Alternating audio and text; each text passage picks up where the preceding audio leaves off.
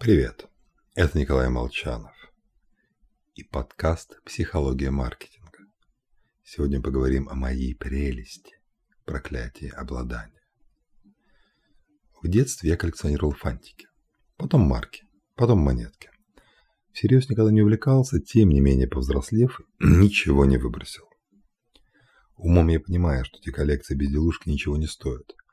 Тем не менее, значительная часть шкафов квартиры отведена под то, что независимый наблюдатель назвал бы хламом. Храню десятки лет и не выбрасываю. Причем к большей части этого хлама у меня даже нет особой эмоциональной привязанности. Просто этот хлам мой. А все, что нам принадлежит, по умолчанию обладает дополнительной ценностью. Это эффект обладания или эндаумента. Так Ариэли продавал студентам билеты на важный баскетбольный матч.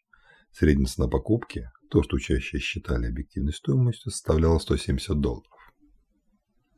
После этого организаторы предложили выкупить билеты обратно, и тут студенты стали запрашивать 240 баксов.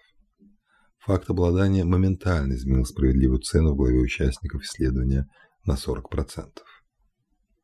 Точно так же собственники машин, владевшие ими долгое время, обычно выставляют их на продажу по завышенной в сравнении с рынком цене. Помимо стоимости машины, покупатель должен оплатить еще и эмоциональную привязанность хозяина. Когнитивная ошибка проявляется даже в отсутствии реального обладания. Собственно,